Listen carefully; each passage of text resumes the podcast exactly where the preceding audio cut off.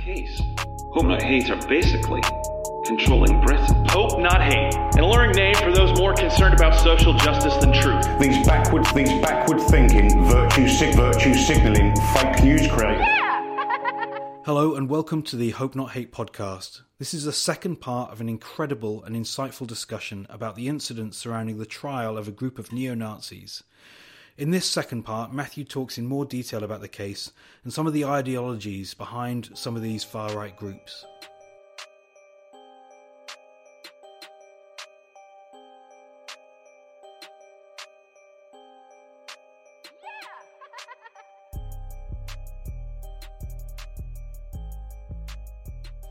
My name's Duncan Cahill. Welcome once again to the Hope Not Hate podcast. I'm joined today, yet again, by Matthew Collins, Head of Research, um, to discuss um, a group which has been grabbing quite a few headlines over uh, the past few months. Uh, a group called National Action. Um, so I guess, Matthew, probably the best thing to do is just have a very quick overview of exactly uh, what National Action was Yeah, um, and uh, maybe then we can talk through some of the things that they've done. Sure. Um, well, let's let's go back a little bit. Um, I think we've covered the Northwest trials in relation to um, Jack Renshaw, Christopher Lythgoe, and others. You know that uh, Robbie Mullen and I went to court about. We didn't cover, um, which ended in December, the jailing of a number of people involved in the Midlands group. Um, Christopher Lythgoe was the leader of the National Action nationally, and he and some others were convicted last June. We've we've, we've discussed that already, uh, but we didn't discuss the Birmingham, the oh, sorry, the West, the, the Midlands. I should have said I should have said Midlands p- people, who were sentenced to prison in December two thousand and eighteen. Um, so basically, the Midlands group, after National Action were prescribed at the end of 2016, Christopher Lythgoe, who was the secret leader of National Action, broke them down into uh, cells or cell structure. They'd already been in a cell structure already for about 12 months prior to their banning. Um, one of the things that people said and often say when this sort of thing happens is if you were to ban this group or prescribe this group, they would go underground. And I think one of the things that was very, very clear uh, about National Action was that it already operated underground. It, you know, it already had a secret leader. Chris, Christopher Lythgoe had been the leader of National Action for well over a year. Um, and he was completely un, unknown to uh, everybody else. And, and, to be honest, he was even un, unknown to us. Certainly wasn't known as the leader of National Action. And then a, a series of lieutenants were appointed around the country, some of whom are still uh, alleged lieutenants, uh, are still to face court. But in December, the trial of the the, the Midlands group um, ended, with a number of key figures sent sent to prison and were convicted and sent to prison. And I and I and I would say the major- the majority of the evidence against the people. Um, Darren Darren Fletcher, aka Darren uh, Clift. Darren, Darren Clift, or Klansman, as he was also known to people. Adam Thomas, uh, Bogdanovich, and and others came from the information that the the, the police in, in the, in the northwest got from Robbie Mullen, and the I guess the primary offender in it all is is Alex Deakin, who led the Midlands group, um, and for whatever reason, is is unknown to us. Um, when the police decided to look at his phone, they hadn't previously decided to look at his phone. They found evidence that he was organising this this terrorist group, and the decision to look at that information and those around it obviously came from uh, information from Robbie Mullen. So in December 2018, a number of people were sent to prison. The the main people, the main characters, I, I guess, would be this Corporal Werner Harlan, whose uh, apologies I've not pronounced his name properly. He's a Finnish national who was a member who was in the British Army. He was uh, someone who'd been stockpiling weapons and materials. He um, was also known as the driver. He drove a number of people around uh, from the from the Midlands group.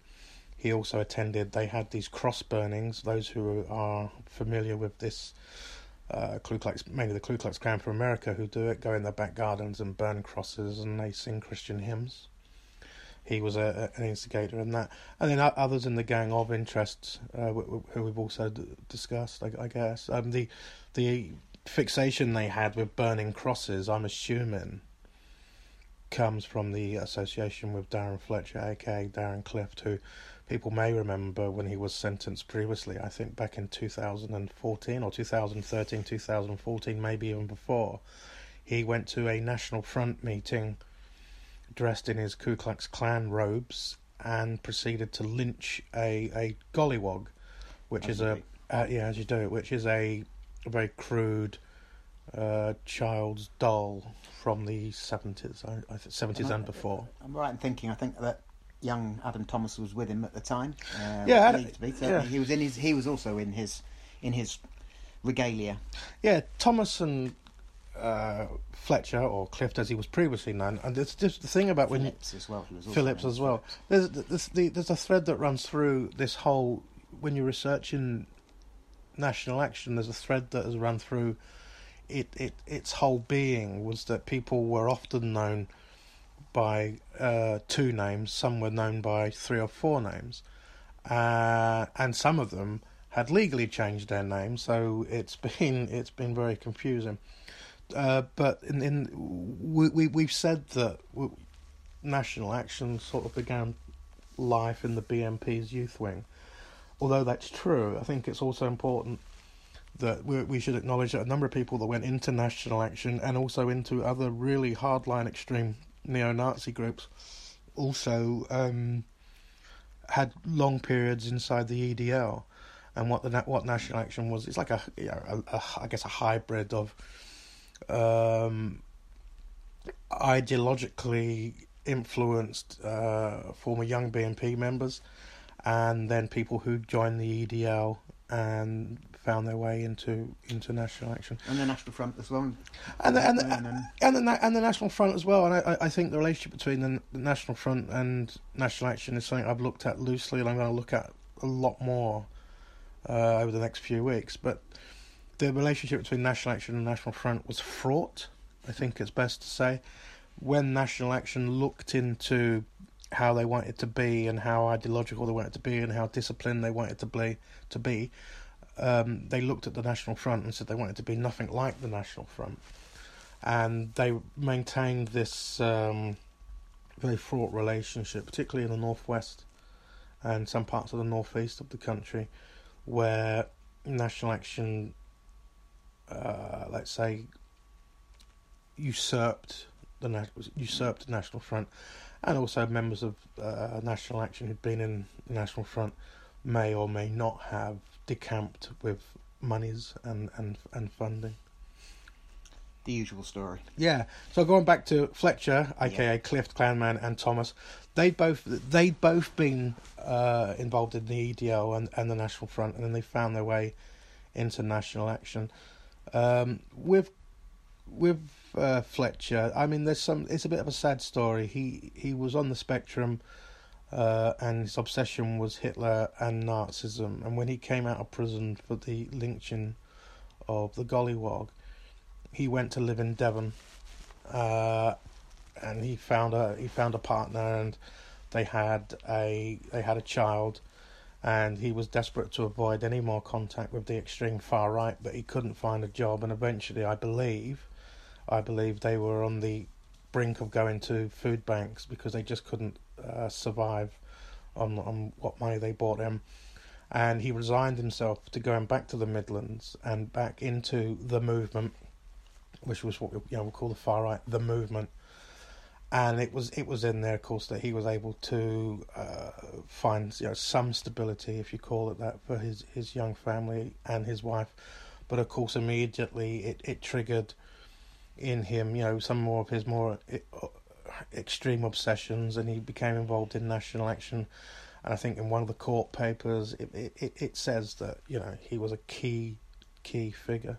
In all of the, the court papers, there's a number of themes that ran through uh, in the Midlands as well as the Northwest. The obsession that National Action had with violence, the, the obsessions as well that are apparent about um, certainly dabbling in the occult or dabbling in Satanism uh, and paedophilia. Um, whether or not it's fair to say they all engaged in it or, or obsessed by it, it's fair to say from looking in their chat logs and the internal discussions they had, which we're grateful for Alex Deakin not deleting, um, that there was a constant, you know, a, a, really, really disturbing thread that ran right through National Action, but I'm not entirely sure they all engaged in it. But so, this thing with the Order of the Nine Angles, is it? Yeah, there's a there's a Satan there's a Satanist group called Order of the Nine Angles. It's considered one of the most extreme Satanist groups uh, in in the world, and it, it's it's based here in the UK, and they produce materials. It certainly influenced Ryan Fleming, who is the uh, paedophile who was active in National Action, who we exposed in 2015. Uh, Ryan Fleming was was a paedophile. He had a conviction for a, a like a, a, sexual assault on a young vulnerable male, and then in 2017 he was sent to prison for grooming uh, a young woman on on the internet, and he's back on the sex offenders register. Now, as Hope Not Hate, with the help of others, exposed him in 2015, and the more we the more we've looked into it, Nick Lowles has uh, has run with this quite a bit. Um, the influence of Order of Nine Angles on certain key people uh, inside National Action um, has been titillating. Uh, and of course, Lowles has a, a long standing interest in the Order of Nine Angles. It, it, it goes back to the old C18 Combat 18 terror group in the in the mid 90s, who were also influenced by the Order of Nine Angles. And that, you know, I, I guess you're going to ask me what, why and why and what for is the obsession with the occult and Satanism? Why and what for is the obsession with the Satanism? Yeah. well, well, Duncan, I'm glad you could. I'm glad you could ask me that. Almost articulately. Yeah, articulately. Well, the it, it's quite interesting. The, the the theory of white jihad, which um, was the I think was was used as a reason or or cited by both Zack Davies, who was the National Action member who uh, attacked with a hammer the dentist in Mold in North Wales in 2014 or maybe even 2013, but certainly Zack Davies uh, was into white jihad, and certainly um, Jack Renshaw on a number of occasions cited white jihad. And what white jihad was, and this is going to be either boring or titillating, but I, I will expand on it in some writing at some stage.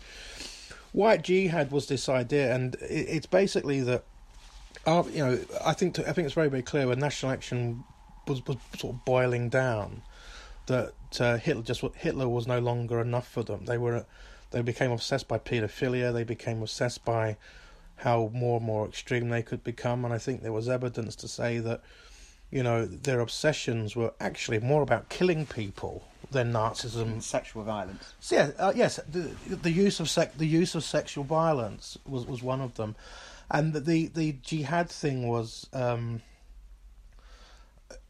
a great uh, moral, if not spiritual, justification. And we know that National Action spent a lot of time looking at ISIS videos. We know that Jihadi John was one of their heroes, was certainly a hero of Zack Davies. And the idea about white jihad was because the, obviously National Action had no interest in dying for 72 virgins to meet in heaven. There's no point just whacking another virgin in there, is there? So they had to find another justification. They had to find another justific- justification. They had to lose this fear of death. They had to understand about martyrdom, and so they it tends to be that they found some of the justifications for some of their more extreme sicknesses in the occult, where the Order of Nine Angles has made it quite clear that they believe Nazism is is an expression of Satanism. We all certainly agree it's evil. And they looked into some of those writings, and they they then started comparing the actions of jihadism. We've seen in groups like ISIS the um, the idea about enslaving women, ideas around child pornography, hardcore extreme pornography, and murder, and then somehow using a spiritualism or a religious belief, a, distorted religious belief, uh, as a justification for murder and terror, and that's what basically white jihad was. That you, you know, using the concepts, some of the language, some of the misconceptions, but driving into the the adherence in national action an idea, you know, a justification for murder, a justification for terror, doing away with their fear of dying, and that's basically where you know when Jack Renshaw went to you know plot to murder his MP and the and, and the policewoman, he spoke about white jihad. He spoke about doing a video, a, a jihadi video. Um, the people who really ran with this white jihad idea is the Atomwaffen division in the United States, and that's a that's a group that was everything National Action wanted to be in regards. It had access, legal access to weapons. It stored chemicals under its floorboards. It um, it's, it's interesting. Garron Helm from National Action, who was also uh, allegedly involved in Satanism, he thought uh, in, in conversations with, with National Action members, almost thought that National Action were living in the United States because he started talking about his First Amendment right to harass MPs and do and do other things. But the Atomwaffen division also took on the theory of white jihad, and it seems to have been again the use of extreme sexual violence against opponents, rape as uh, a weapon. Um, and some members having what is something that's called insight, whereas some members actually going through either a real or mock conversion to uh, Islam because they believe that that empowers their abilities to create jihad.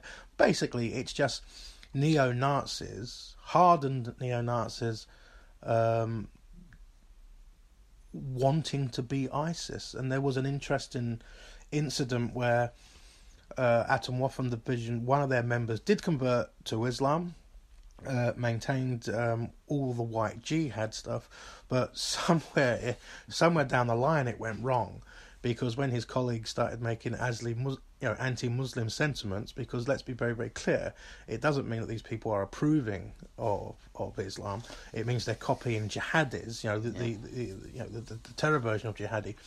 Uh, anyway, so he went through a conversion to Islam of sorts. Potentially, it was insight, which is something Satanists uh, do. And two of his colleagues in Atomwaffen Division then made derogatory comments about Islam, and he shot them both because they'd in, in, they'd insulted. The the thing about as well, I mean, to come back to things where Nazis either distort or, or, or, quite genuinely misunderstand things. Oh, uh, talk about the case in the Midlands of Adam Thomas and Claudia Patatas. He was, I think, he was in his early twenties. She was in her late thirties. He he left the EDL and went to Israel. He was, I believe, he was a rapture theorist, which is like a uh, an extreme Protestant and he went to Israel, um, believing that was the chosen lands. And he went to Israel, and according to reports, he just, he wanted to convert to Judaism, and we're not sure how far Thomas went through with the process. There are photographs that have appeared in some newspapers showing him certainly doing some studies uh, with, um, you know, some studies in synagogues uh, about his conversion to the to the Jewish faith, but he abandoned that and decided to come back to England. And then he met Claudia uh, Patatas, um, and they were, you know, a bit of a bit of an odd couple. Uh, they named their child Adolf, or one of the names of the child that we can uh, talk about is its name Adolf. Um, they refused to bathe their child um, no one has ever had a, a newborn child. They had a they had a child. They named Adolf, a very young child. Anyone who knows what it's like having a newborn child will tell you that they need to be bathed at least twice a day. Uh, I remember in the case of my nephews and nieces, you put them in the back garden, just put a hose on them, say, "My God." Uh, that's not actually true, but you know, ch- children need to be bathed quite washed and bathed quite regularly. Um, they refuse to bathe their uh, child because of the the conspiracy idea that Jews, it's always the Jews, have poisoned the water with fluoride. Now, I I remember years and years ago in, in the National Front putting out some dodgy leaflets telling people that the Jews had poisoned the water with fluoride.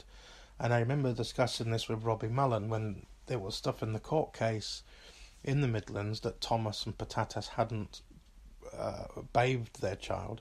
They'd just used like a wet wiper on it. And we both agreed that that's particularly problematic, isn't it? Because even when you're putting the leaflets out, you're not supposed to believe the content yourself. It was the same with Holocaust denial. Um, you're meant to get other people to um, believe the Holocaust didn't happen, but you're in the position yourself as being the person putting the propaganda out, where you know it's propaganda. So that was in. So that was interesting. So they they, they distorted a number of things. But uh, and Thomas went to prison. It was um, some of the interesting things about Patatas was even when she was heavily pregnant with baby Adolf, um, she, like a lot of people in National Action, had a obsession with crossbows and violence and all and, and like Armageddon.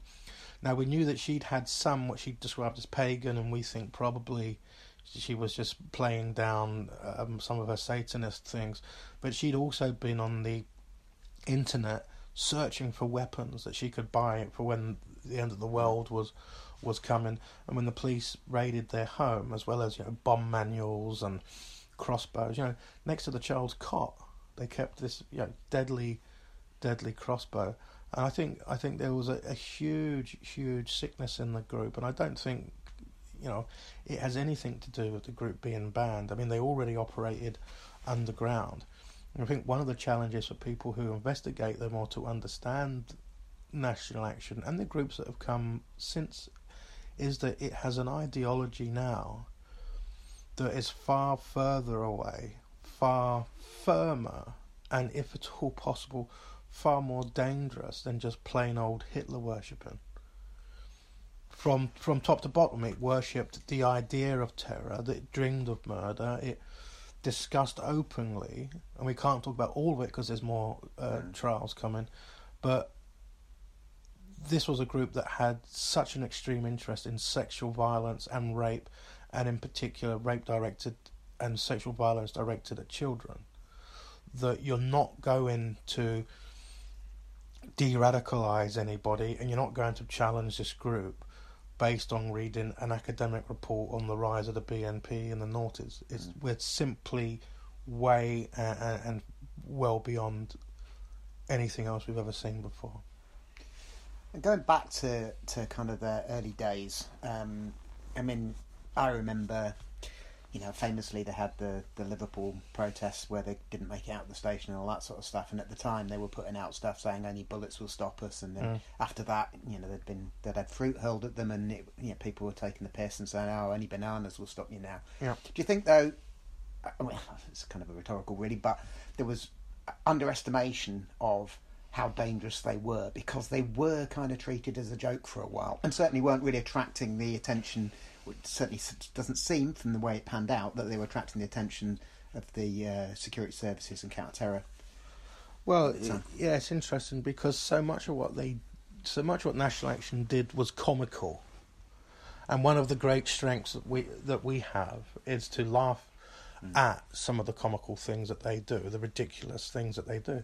But I think if you go through certainly the stuff you and I wrote on National Action, we were always really, really clear.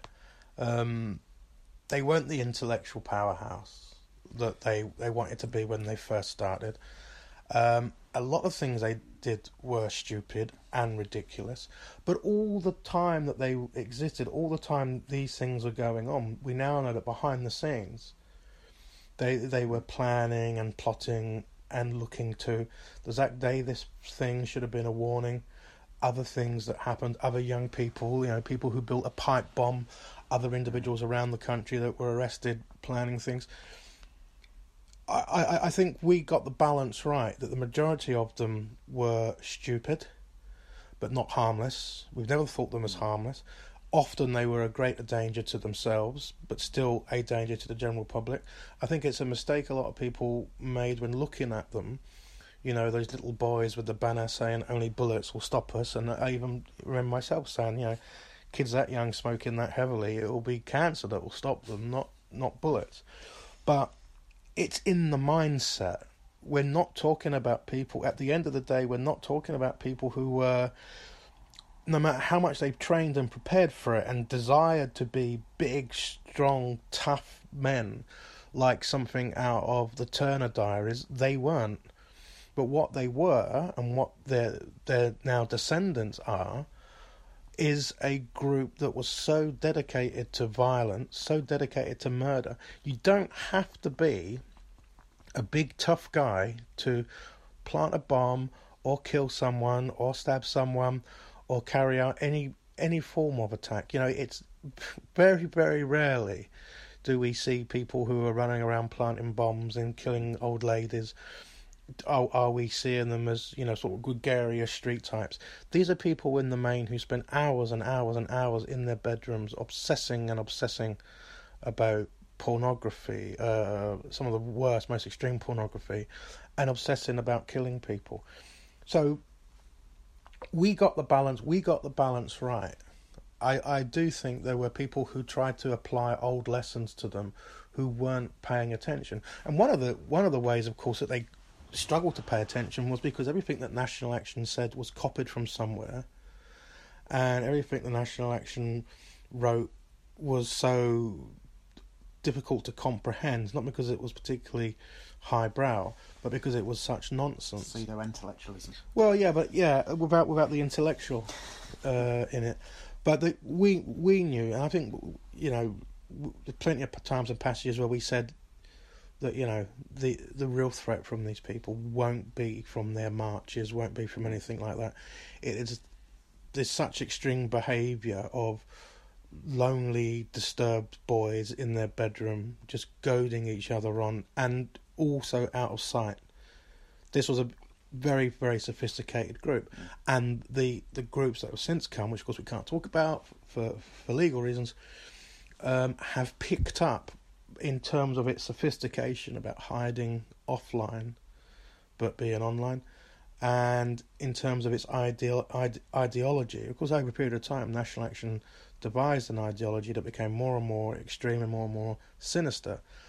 From that point which national action finished is where these new groups and these new individuals pick up and they pick up from the point of the absolute sickness.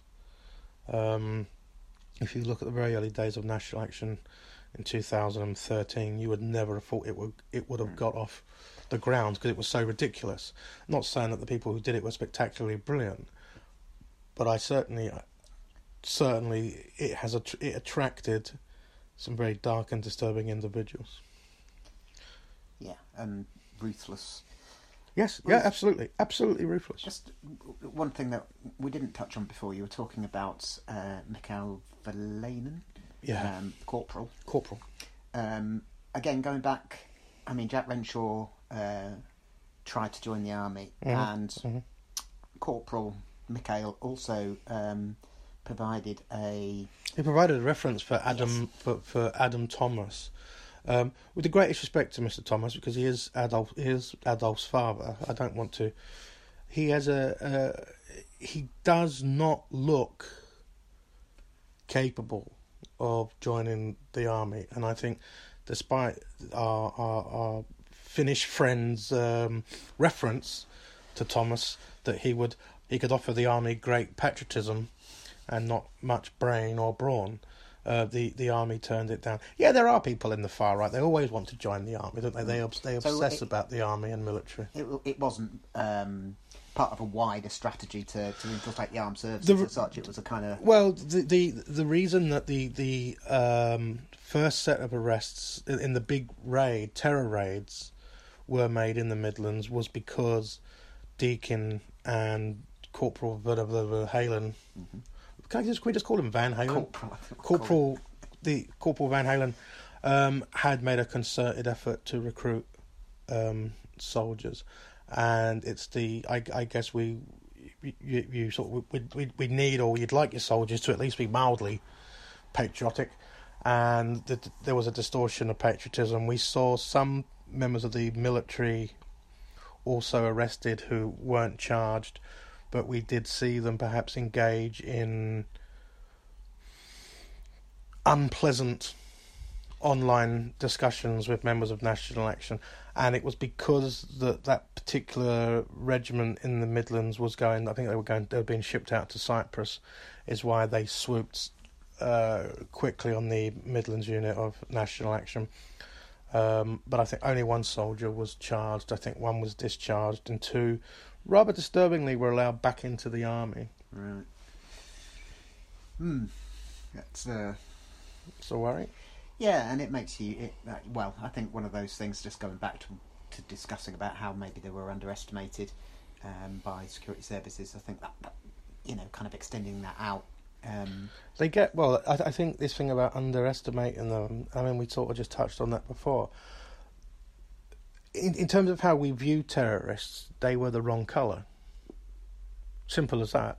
We we hear all these messages that the far right's an extreme danger, and then you look at, for instance, National Action, which is the t- which was is or was the terrorist danger. They didn't look how people perceive terrorists to be, and also you know physically, but also yes, they were white, and you don't expect to see these these white boys out killing people, but but that that is the reality. They were also underestimated again because I don't think people understood there was an ideology d- developing, and it's a long, long way away from where any of these people started in the BNP or the or the EDL. I think there was another thing with that as well. I mean, I do remember speaking to somebody um, who was working at the Home Office at the time, and this was not that long before all of this stuff started breaking out. But actually, he made a comment about the thing with um, far right extremists is you know who they are, basically because they're already in the criminal justice system. They're you know allowed and, and, and whatever.